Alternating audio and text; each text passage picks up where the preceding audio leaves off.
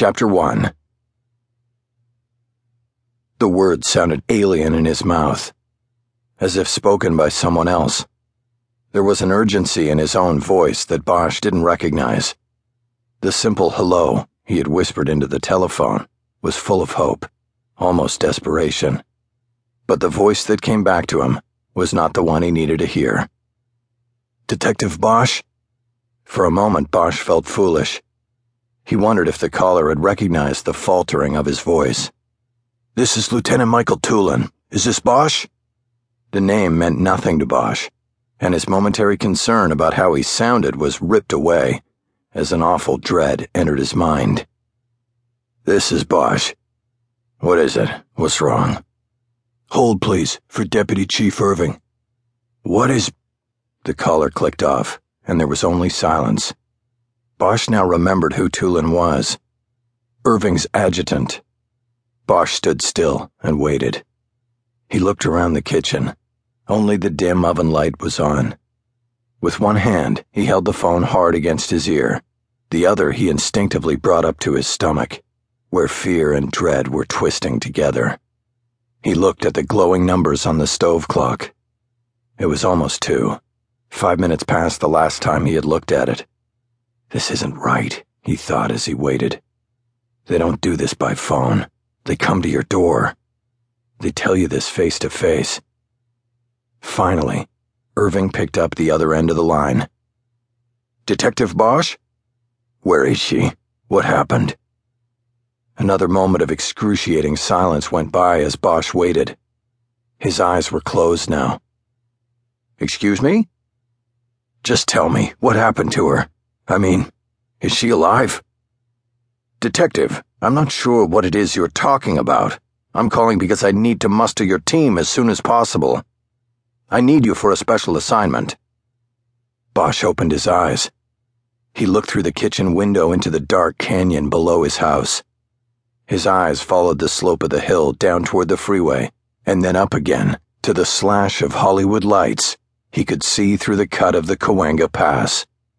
He wondered if each light meant someone awake and waiting for someone who wasn't going to come. Bosch saw his own reflection in the window. He looked weary. He could make out the deep circles etched beneath his eyes, even in the dark glass. I have an assignment, Detective. Irving repeated impatiently. Are you able to work, or are you. I can work. I was just mixed up there for a moment. Well, I'm sorry if I woke you, but you should be used to it. Yes, it's no problem.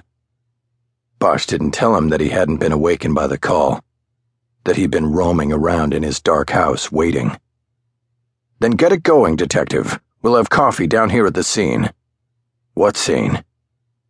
We'll talk about it when you get here. I don't want to delay this any further. Call your team. Have them come to Grand Street between 3rd and 4th. The top of Angels Flight. Do you know where I'm talking about? Bunker Hill. I don't. It will be explained when you get here. Seek me out when you are here. If I'm at the bottom, come down to me before you speak with anyone. What about Lieutenant Billets? She should. She will be informed about what is happening. We're wasting time. This is not a request. It is a command. Get your people together and get down here. Am I making myself clear to you? You're clear. Then I will be expecting you. Irving hung up without waiting for a reply. Bosch stood with the phone still at his ear for a few moments, wondering what was going on. Angels Flight was the short inclined railroad that carried people up Bunker Hill in downtown far outside the boundaries of the Hollywood Division homicide table. If Irving had a body down there at Angels Flight, the investigation would fall under the jurisdiction of Central Division.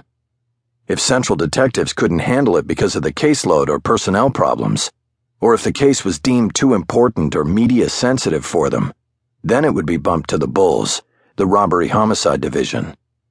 The fact that a deputy chief of police was involved in the case before dawn on a Saturday suggested the latter possibility. The fact that he was calling Bosch and his team instead of the RHD Bulls was the puzzle. Whatever it was that Irving had.